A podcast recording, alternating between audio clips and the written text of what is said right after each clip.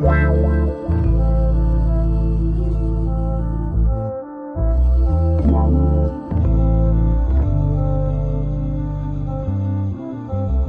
Bonjour, bonsoir, tout dépend à quelle heure tu écoutes ce podcast sur ta propre vérité. Ici tout simplement Alicia, ton mentor qui t'aide à te reconnecter avec ton corps par du développement personnel.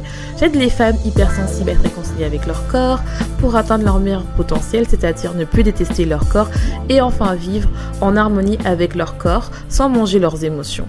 Ce sont des femmes hypersensibles qui s'oublient, ont peur de leurs émotions et préfèrent aider les autres. Leur seul moment de plaisir est de manger pour oublier ce mal-être et leur sentiment de honte de soi. Mais aujourd'hui, elles ont compris que leur kilo qui les protégeait autrefois devient un poids. Elles veulent vivre en harmonie avec la vision qu'elles ont d'elles-mêmes et leur corps. Ce podcast sur ta propre vérité te donne les points de réflexion pour commencer ce processus, être la meilleure version de toi-même, c'est-à-dire être ta propre vérité. On va parler aujourd'hui de la blessure de la trahison, du euh, quel est le lien avec l'alimentation et comment commencer à la travailler pour diminuer le fait qu'on est dans la perte de contrôle de son alimentation. Euh, c'est une blessure qui est très intéressante à, connaître, surtout pour les personnes qui souffrent de cette blessure-là, euh, par rapport, même si c'est une petite faille, voire une grande faille. Parce que, en fait, les personnes qui souffrent de cette blessure-là, elles ont besoin de tout contrôler vraiment, et c'est pour qu'elles se protège en fait. Et quand tu es dans le contrôle même et surtout euh, dans l'alimentation, et eh ben tu as tendance à perdre le contrôle quand par exemple cette blessure est réactivée. Donc euh, c'est pour ça que je trouvais très intéressant d'en parler, comme pour les, les autres blessures que j'ai faites avant. Si tu l'as pas fait, je t'invite vraiment à les écouter. C'est que c'est important de travailler ces blessures, sinon à chaque fois on va se retrouver dans une situation qui va te permettre à chaque fois de réactiver cette, blessure et tant que tu l'as pas travaillé, bah à chaque fois ça va arriver, mais de plus en plus fort. Parce que tant que tu ne sais pas gérer tes émotions, ou travailler ta blessure, eh ben tu vas toujours compenser avec toi l'alimentation, donc qui est le thème de ce podcast. On va parler de qu'est-ce que c'est exactement la blessure de trahison. C'est le fait de se sentir trahi par quelqu'un ou de trahir quelqu'un par différentes façons. Qu'est-ce que ça veut dire trahir? Ça veut dire de cesser d'être fidèle à quelqu'un ou à une cause, d'abandonner cette personne. Ce qui est très intéressant avec la trahison, c'est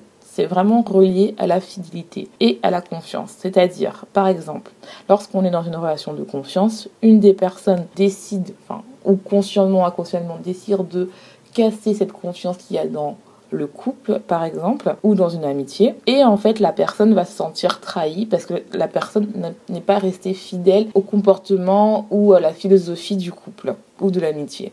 Ce qui fait que la personne va se sentir trahie. Cette blessure est activée vers l'âge de 2 à 4 ans, au moment où l'énergie sexuelle de l'enfant commence à se développer, et on a le complexe oedipien. Cette blessure est activée par, par le parent du sexe opposé, c'est-à-dire que qu'est-ce que c'est exactement le complexe d'Oedipe? Décrit par Freud, c'est le fait que l'enfant développe des sentiments amoureux pour le parent du sexe opposé. Il veut être en couple avec ce parent-là, et normalement, ce parent lui met des limites pour que l'enfant reste à sa place, c'est-à-dire le place d'enfant et que par exemple si une fille veut être en couple avec son papa, et eh ben euh, le papa va lui mettre des limites de telle manière à ce qu'il dise non, euh, moi je suis en couple avec maman et toi tu es tu restes un enfant. Et il est important de noter que le complexe euh, d'Oedipe est mal vécu si par exemple la mère est très possible par rapport à son fils ou inversement si, son père, si le père est très possible envers sa fille.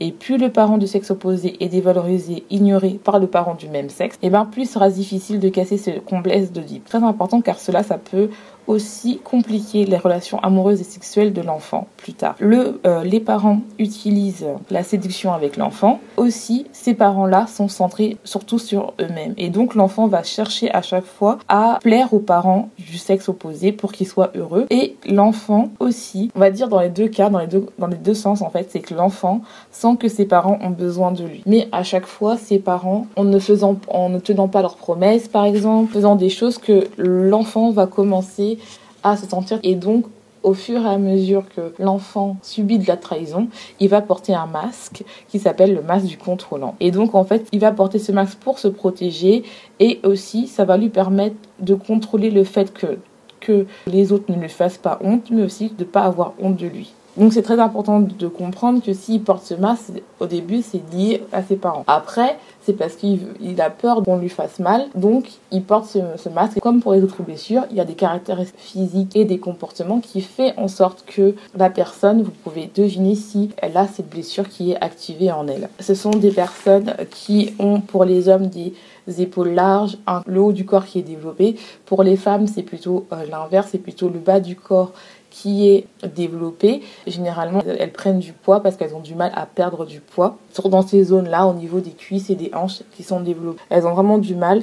Ah elles ne supportent pas tout signe de faiblesse, c'est-à-dire qu'elles ne supportent pas les personnes lentes, elles ne supportent pas les personnes qui sont paresseuses, qui ne sont, qui font pas comme elles, elles veulent. Elles, ce sont des personnes très impulsives et agressives parce que elles, en fait, elles camouflent leur faiblesse. Parce que pour elles, la faiblesse, c'est quelque chose de faible, en fait. Alors que finalement, des fois, travailler ses faiblesses ou comprendre ses faiblesses, ça te permet de développer une force. Mais pour elle, c'est pas ça. Pour elle, c'est la faiblesse, c'est nul, c'est pas bien. Donc, pour elle, elle le cache et elles peuvent pas le voir dans, le, dans les autres, en fait. Ça les énerve, en fait. Elles ont un grand sens d'organisation. Très rarement dans l'instant présent, elles ont besoin de se projeter et elles sont en colère quand ça se passe pas comme elles veulent. Elles ont peur de l'engagement. Elles laissent personne rentrer dans leur euh, intimité. Elles ne supportent pas les séparations car elles vivent ça comme un échec. Ce qui est aussi important de noter, c'est que les personnes qui portent le masque du c'est-à-dire qui ont la blessure de l'illumination activée, peuvent avoir aussi la blessure de la trahison qui euh, s'est activée, c'est-à-dire ça peut se transformer.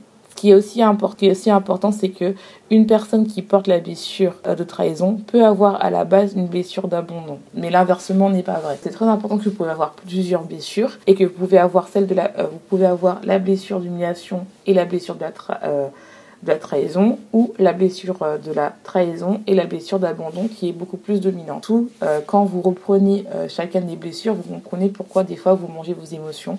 Et n'hésitez pas à aller voir les autres podcasts. Ce qui est intéressant de noter, c'est qu'elles sont beaucoup dans la manipulation. Elles ne veulent pas être trahies, elles ont besoin que ça passe dans leur sens. Donc ce qui fait, c'est qu'elles utilisent la manipulation et donc elles mentent souvent pour justifier leur manipulation parce que pour elles, c'est normal de mentir, mais pour les autres, c'est pas normal de mentir. Elles ont du mal aussi à, se confier aux gens parce qu'elles ont peur que leur confidence soit utilisée contre elles un jour. Elles adorent s'occuper des affaires des autres. Comme ça, elles peuvent organiser la vie des gens et comme elles, connaissent les problèmes des gens, et ben entre guillemets, ça leur permet de se protéger pour pas que les autres lui fassent honte en fait. Et en fait, ce qui est très paradoxal, c'est que contrôlant est très sensible, euh, même s'il n'aime pas montrer cette euh, sensibilité. Et c'est pour ça qu'il est vraiment très très, il aime bien être tout le temps occupé. Parce que des personnes vraiment qui sont très carriéristes ont besoin d'être beaucoup occupées pour pas se connecter à, leurs émotions et surtout pas à leurs faiblesses. Ce sont des personnes aussi qui, euh, n'aiment pas euh, des personnes autoritaires. Donc elles ont des maladies rares telles que l'ergophobie, elle a des rudeurs au niveau des articulations. Elle est enclin à, des maladies qui sont perte de, contrôle, telles que l'hémorragie, diarrhée ou impuissance sexuelle. Elles ont des problèmes au niveau du système digestif, du foie et de l'estomac. Et surtout, ce qui est très intéressant, c'est que ce sont des personnes qui ont besoin de contrôle niveau, surtout au niveau alimentation. C'est des personnes qui sont capables de contrôler leur alimentation pendant une grosse période de temps, mais au bout d'un moment, elles vont perdre le contrôle et quand elles perdent le contrôle, elles ont du mal à se à s'arrêter. C'est-à-dire qu'elles sont capables de faire des régimes très restrictifs de manière très très longue, mais dès que ça c'est fini, euh, dès qu'elles n'arrivent plus, elles perdent le contrôle, dès qu'il y a une émotion trop forte qui est liée à leur blessure de trahison, elles vont perdre le contrôle et donc elles vont manger euh, beaucoup, beaucoup, beaucoup, beaucoup et donc elles vont manger leurs émotions pour vraiment euh, couper ce lien avec, leur, avec leurs émotions. Donc maintenant que j'ai fait un peu bah, la description de la blessure de trahison, maintenant j'ai te donné quelques exemples du fait que bah, quel est le lien avec l'alimentation, j'en ai un petit peu parlé, euh, comme j'ai fait pour les blessures. Donc la première chose, c'est que euh, ce sont des personnes, comme je vous ai dit, qui aiment euh, vraiment le contrôle et donc qui aiment le contrôle de leur alimentation. Ce sont des personnes qui adorent s'organiser, c'est-à-dire qu'elles sont capables de faire des plats, elles sont capables d'organiser leurs plats en avance, elles ont un planning et tout. Elles ont besoin d'avoir beaucoup de travail pour montrer qu'elles sont montrer leur force, montrer leur capacité.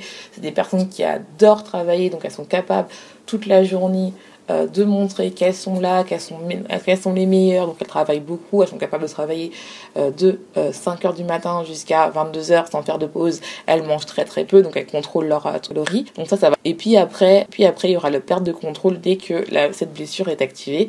Et donc quand elles vont perdre le contrôle, elles vont pas les faire à moitié, elles vont vraiment manger leurs émotions et elles vont prendre du poids, ce qui va amener l'effet yo-yo. C'est-à-dire que moi, euh, j'ai euh, une personne qui a contrôlé son poids maximum parce qu'elle avait cette blessure que je Et en fait, euh, bah là, elle arrive plus du tout arrêter de manger ses émotions, en fait, parce qu'elle mange au moins une fois par semaine, parce qu'en en fait, elle a compris que cette blessure-là était activée et qu'elle aimait tout contrôler. Et en fait, en grattant, on a vu que c'était cette blessure-là qui travaillait. Donc c'est très important de, de comprendre que cette blessure-là, c'est une blessure très compliquée, surtout quand on veut tout contrôler, quand on aime tout contrôler. Et en fait, en regardant bien, elle se rend compte que c'est lié à sa relation avec ses parents et que euh, ce besoin de tout contrôler la rassure. Donc c'est très important, très difficile de, faire comprendre à quelqu'un que euh, le faire de tout contrôler, c'est pas euh, si bien que ça et que quand on aime le contrôle et rassurant, c'est dur de se dire que bah il faut pas tout contrôler parce que pour elle c'est une manière de se rassurer. Euh, donc euh, c'est très important. Donc comment euh, travailler cette blessure? La première chose à faire, c'est déjà comme toutes les autres blessures, prendre conscience qu'on a cette blessure là. C'est très important parce que en fait le fait de comprendre qu'on a cette blessure, d'être conscient, ça va te permettre deuxièmement d'identifier tes mécanismes de comment tu réagis à tel ou tel truc. C'est-à-dire comment tu réagis si par exemple tu te sens travailler Est-ce que tu es agressif Est-ce que tu as besoin de tout contrôler Est-ce que tu as besoin de travailler beaucoup plus pour montrer que tu es fort Vraiment, essayer de, vraiment d'identifier quels sont vraiment euh, bah, tes mécanismes de défense qui fait que tu arrives à ça en fait. Donc ça, c'est la deuxième.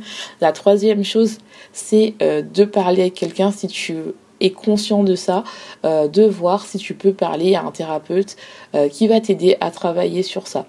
Euh, vraiment essayer de comprendre bah, pourquoi tu as besoin de ça, euh, vraiment, d'où ça vient, quelles sont les racines.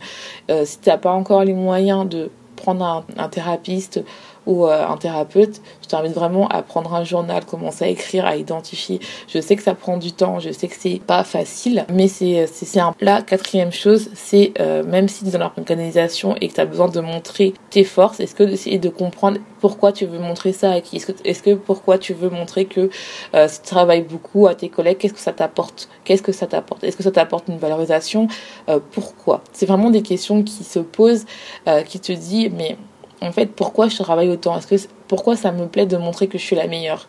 Est-ce que ça me permet pas de fuir vraiment euh, ce que j'ai vraiment envie de faire en fait? Est-ce que le fait de travailler comme ça, d'être à fond comme ça, va me permettre en fait vraiment de développer mes rêves et d'être heureuse et d'être enfin en accord avec mon alimentation? Ou c'est juste en fait pour montrer à tout le monde que je suis la meilleure, pour montrer que comme je suis la meilleure, bah les gens ne peuvent pas avoir honte de moi donc ma blessure, je ne veux pas être trahie. La cinquième chose et la dernière, c'est euh, commencer et ça je sais que c'est dur pour les personnes qui aiment contrôler, c'est de commencer à apprendre à faire du lâcher prise. Et ça, c'est vraiment très compliqué.